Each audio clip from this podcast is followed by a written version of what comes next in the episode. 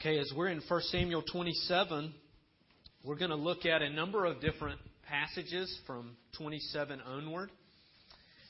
And we're giving a final look at the first half of this story of Samuel and the original, original writings of the Hebrew Old Testament. This was one book. First and Second Samuel made up the book of Samuel. And so we're really getting half of the story here. But through the first half of this book, we end, we are going to see we're ending with Saul's death. And this death is coming while he's in battle against the Philistines and while Israel, God's people, are being defeated by their number one enemy. And so I'm going to highlight a few passages as we walk throughout these last four chapters that will help tell the story and finish this first half of the story in the context of this biblical of the whole of the whole biblical narrative. And as I do that, I hope we'll keep this question in mind: Is your king the fallen Adam, or is your king the risen Christ? Now, none of us would literally think of Adam as our king, or even uh, a king at all. As far as I know, there's not any groups that um, worship or serve the legacy of our first parent, Adam. And so that may sound like a strange question. But the Bible, in a very real sense, speaks of Adam as a king. And it does this in its clearest form in Romans 5, where Paul describes Adam as a type of the one to come. And he says in this chapter in Romans, Romans 5, he says that through Adam's trespass, condemnation spread to all men. And that through his disobedience, many were made sinners. So through our first parent, condemnation spread to all men. Sinfulness spread to all people because of him. Now, God wants us to see that this, He wants us to see this about a king that it's not only, a king is not only someone or something that we worship and serve. That's very true. Um, and it's not less than that, but it is more than that because a king is also who represents you. A king is who speaks for you. A king is who you're tied to. And what a king does, that then determines perhaps what's expected of you because he sets the tone or sets the course, sets the stage we, we struggle to want to embrace this biblical concept that we've been represented by someone long before we were born, or that someone defines us, or we are, we are how we are, we are who we are because of someone else from long ago. But a way to grasp this is to think about how we're connected to our parents. And whether you like that idea or not, or whether you've tried to separate yourself or not from parents, it's true that we're very connected. There's a representation that's there. Just this week, I had someone telling me how he was treated differently in a good way, and this can go both ways, but how he was treated differently in a good way as soon as some, when someone found out who his father was. You've probably heard something like this before. Oh, it doesn't surprise me that she is smart. Her mother was so smart. Or you may have heard something like this I don't expect very much out of him because his father never amounted to much. Do you see the connection that's there? We have those connections whether we've even realized it or not. Many of the last names that we know of today were created because of this very understanding. If Robert had a son and Robert named his son John, there was a time when that man or that boy became known as John Robertson. Or maybe in a more sophisticated way, he was um, called John MacRoberts. I don't know if that's more sophisticated, but I'm a Mac, so I tend to think it is. But this is all to tell us that there's a connection there, and that and that this idea of a representation or a federal headship goes down to even the family and that there and that we see this as we see this very true and clear in the idea of family. This is even applied to Jesus in an earthly way. This is what it says in Matthew chapter 11, uh, chapter 13, And this is what Matthew tells us about Jesus' representation. This is Matthew 13, verse 54. It says, And coming to his hometown, he, meaning Jesus, taught them in their synagogue, so that they were astonished and said, Where did this man get this wisdom and these mighty works? Is not this the carpenter's son? Is not his mother called Mary? And are not his brothers James and Joseph and Simon and Judas? So we see this even applies to Jesus in an earthly way. These people are hearing Jesus teach and they're saying, Where is this coming from? Isn't this Joseph's son? Isn't this Mary's son? Aren't his brothers these people? Where is this coming from? He's represented by them. This does not match up. And so, all of that to say, representation shouldn't be a foreign concept to us. This is what the Bible presents from beginning to end that you are tied to one another, represented by another, and therefore we ask the question again Is your king the fallen Adam or the risen Christ? And the first thing I want to look at as we're asking that question, and as we look at 1 Samuel 27 through 31, is to see this Adamic picture of Saul, or how Saul resembles Adam. Now, as we look at this in 1 Samuel 27 1, this is what we read. Then David said in his heart, Now I shall perish one day by the hand of Saul. There is nothing better for me than that I should escape to the land of the Philistines. Then Saul will despair of seeking me any longer within the borders of Israel, and I shall escape out of his hand. So, what, what can we determine from that? David is discouraged. He's had enough. He's come to his limit of fleeing from Saul. Saul goes from praising David to having anger and wanting to destroy him just in a moment's time. And this happens a number of times throughout this story. And so David has reached his limit, and he says, It's time for me to go. Now, we don't know, the author doesn't tell us whether this was the right thing for David to do or whether this was a huge mistake and a lack of faith. Different people have different opinions. But here's what I believe that we're supposed to see, even more than that. This is what the author wants us to recognize that David is about to leave the borders of Israel, go outside the borders of Israel. And so far, even though David has been on the run, he has remained in Israel. And here's what we're supposed to know that because he has remained there, therefore the light of God's anointing on David has been in the land. And his leaving the land should cause us to expect the grace of the Lord, the restraint of the Lord, and the protection of the Lord to leave, begin to leave along with David in a more real, clear, and powerful way. Now, we see this principle in other places in Scripture. In the story of Joseph, we see that as Joseph went into the land of Egypt, the favor of the Lord went with Joseph, and what we know is, is that famine struck his family back in their land. So much so that they had to come into Egypt in order to be rescued. And so we see the favor of the Lord going with Joseph. We also see in the story of Sodom and Gomorrah that we are told that God was willing to spare that city if he could find ten righteous in the land. If he could find ten right, and so we are seeing that it, when there's a representation in the land, that there's God's protection and restraint on that land. When the Jews are in Babylon, they're told to seek the prosperity of the city. We know this in the story of Daniel, we see that Daniel brings prosperity to the government in Babylon because the favor of the Lord is with him. And so we see this principle in other places. This is very much intact even today. As the gospel penetrates the land, God's favor has been evident to dwell there. If the, if the gospel or God's people depart, or if they're forced from a land, we should expect favor to depart, and we've seen that over time throughout history.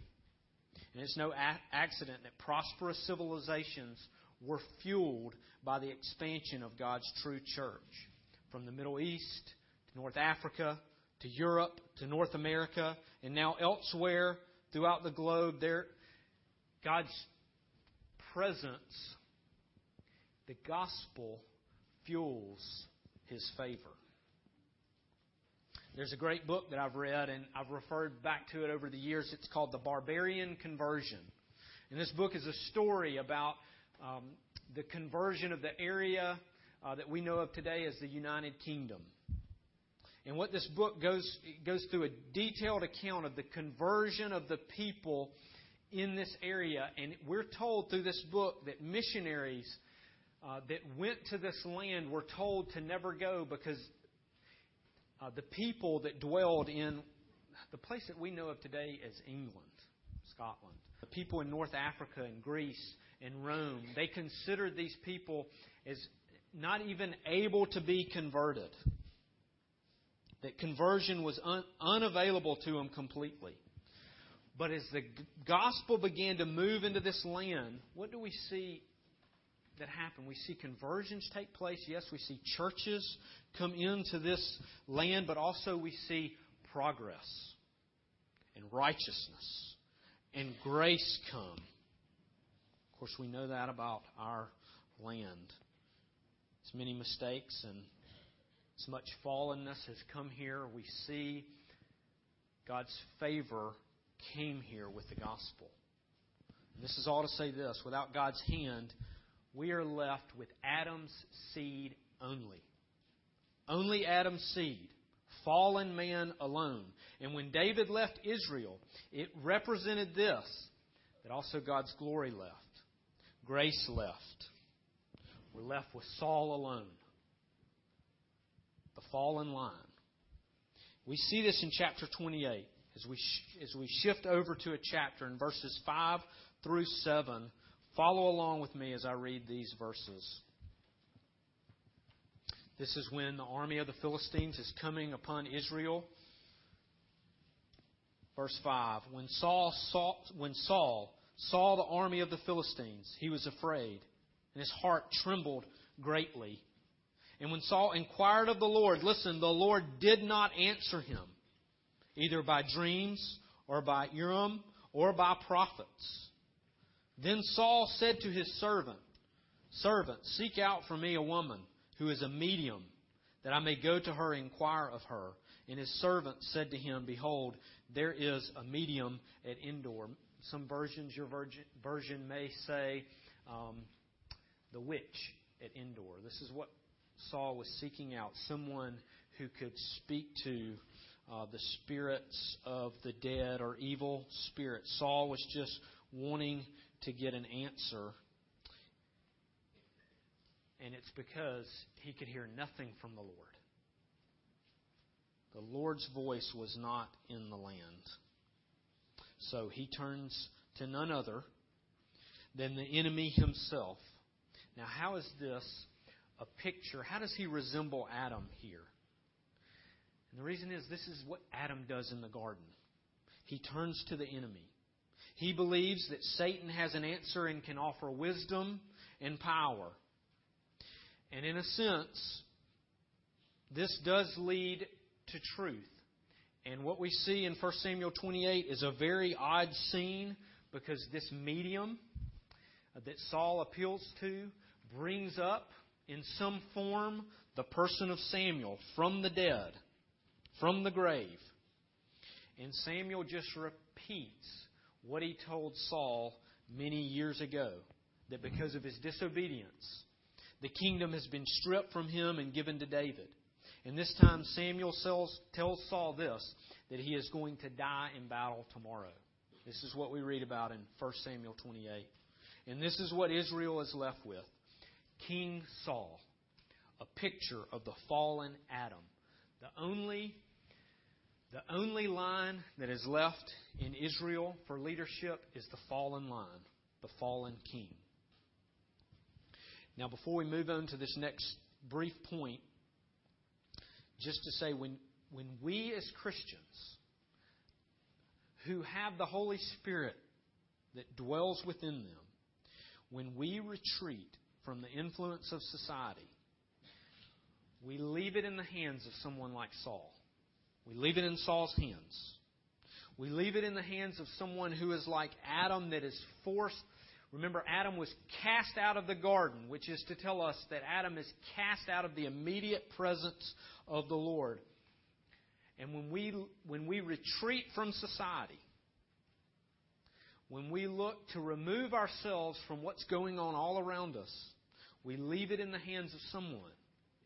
And if there's not other people who have the uh, indwelling of the Holy Spirit that are there, we leave it in the hands of the fallen line, of the hands of merely a man, merely a fallen person who will carry out the work of that society.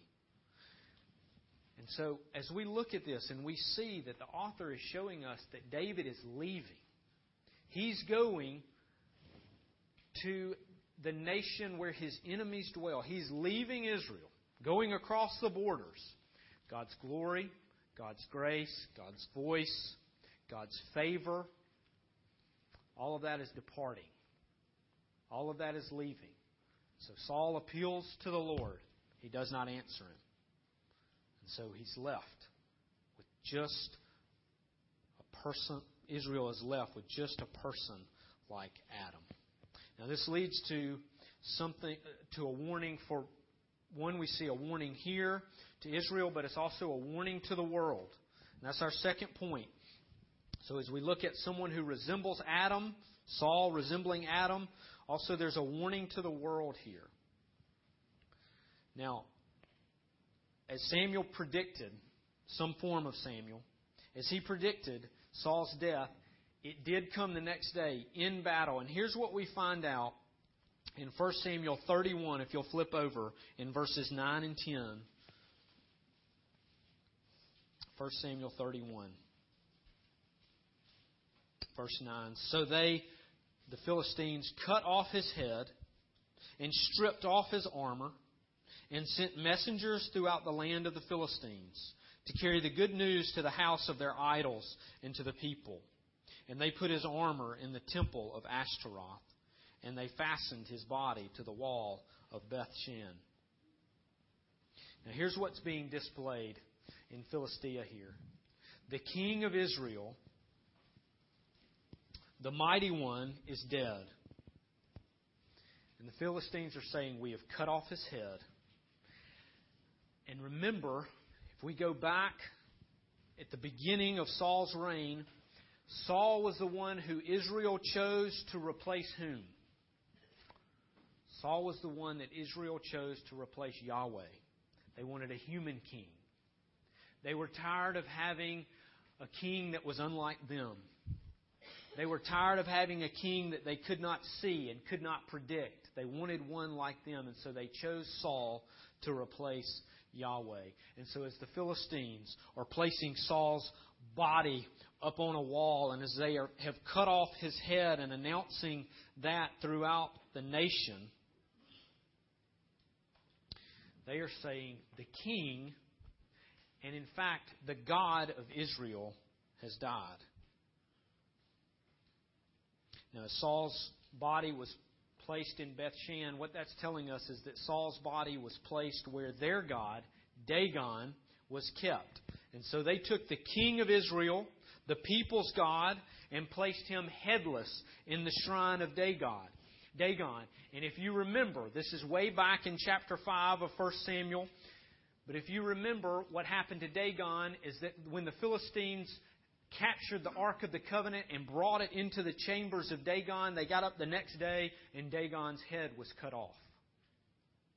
They tried to pick him up, put his head back together, set him back on the shelf where he belongs. So what we're seeing here is that here is the king a God of Israel, the God of the people, headless, in the chamber with another headless God. So here's the warning to the world all other gods besides Yahweh are headless. They're all headless. And we need to hear this because we try to find one headless God after another. We exalt one thing after another. We go from one God to another until we have a chamber full of headless gods that we have given our life to, and they're surrounding us. And it's only for us to see over and over again that we are giving our lives to that which is lifeless, to that which has no existence apart from the one true God. So here's the warning to the world and to all of us. We are probably giving our life right now, today, even as we sit here reading God's Word, we are probably giving our life to a headless God. What is it that's your king? Who is your king? Who represents you? Where do you get your identity? And listen, it doesn't have to be something evil. It doesn't have to be Dagon. It could be Saul. It could be someone that we chose because he was strong and mighty and good and would carry out our purposes, help us accomplish good things. It doesn't have to be evil. But if your king is not Christ, if your king is not Christ, and this takes an honest look, a deep look, a sincere look into your heart, if your king is not Christ, then you will find that king in the same position as Saul headless, unable to give life, completely unable to give you.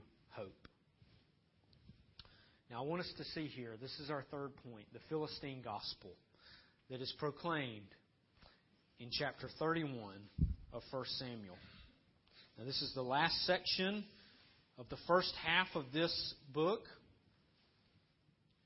And this is where we find this Philistine gospel. And it's in verse 30, chapter 31, verse 9. And I'll read it again. So they cut off his head, Saul's head, stripped off his armor, and sent messengers throughout the land of the Philistines to carry the good news to the house of their idols and to their people. So here we have the proclaimers. Go, proclaimers. Send out the gospel. The Hebrew word here is gospel, good news. Send out the gospel to the house of their idols and to the people. Go out into the streets and share the gospel. The king of the Jews is dead. This is the Philistine gospel. Do you hear the Philistine gospel in 1 Samuel 31 9? Now, this was a message of hopelessness for the people of God. Because here is their choice, and he's dead. Now, it sounds similar to another announcement. When another king of the Jews was killed about a thousand years later. And you know what? Our gospel begins in a very similar fashion to the Philistine gospel but it ends up sounding quite different. Because our gospel says, yes, our king died. Yes, our king found his death in battle. Yes, the king died, but our gospel keeps going on because it says the king ever lives. Who is your king? if it's anyone other than the King Jesus, do you understand that you have a Philistine gospel?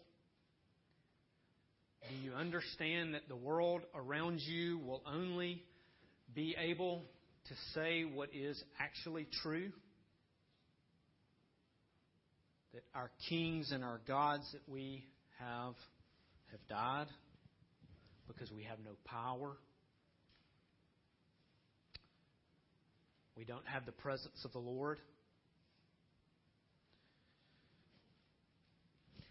Because we're represented by the fallen Adam. We're represented by someone who is just like us, who is in the grave. And do you see if our king is the fallen Adam, do you know what our king does? Our king simply invites us into the grave. Our King simply says, Come and be with me in the grave. Come and perish with me. But if your King is Jesus, if your King is Jesus, then the Philistine gospel is rubbish. Because Pilate wanted, Pontius Pilate wanted us to see that this is the king of the Jews and the last king of the Jews has died. But the gospel of Christ tells us that it keeps going because he ever lives. And so as if, if Adam is your king, which means if anything other than Christ is your king, if that's your king, you get invited into the grave. That's where you will end up. That's where you will belong. And that's where you will await eternal death. But if your king is Jesus, this is what this is where he invites you because yes, our king died, but our king ever lives. And so Jesus invites you to the resurrected life. He invites you to the life that overcomes death.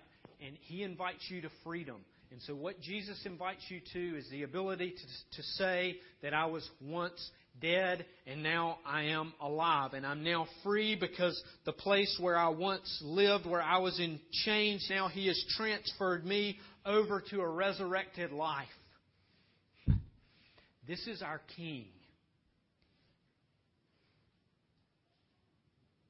He has come to rescue His people. And yes, our gospel says that the king died. But our gospel also says something that is different from every other gospel, every other message. It says that our king lives now and he lives forever. So, who is your king? May your king be King Jesus. Let's pray.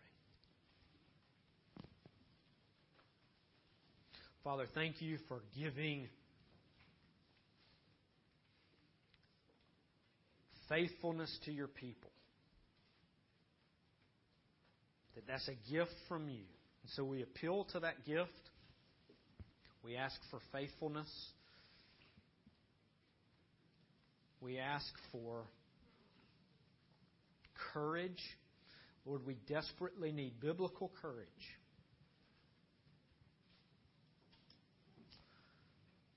We desperately need biblical courage to get out from under headless kings. And allow us to then get connected to the one true King, our head, Jesus Christ. Allow us to be a church where only He reigns. Father, give us the courage to stop sharing, to, to stop sharing that throne. Give us the courage by your Holy Spirit. Pour your Spirit outward. Grant renewal and revival here to your church. Let us agree in one sense with the Philistines that the king died.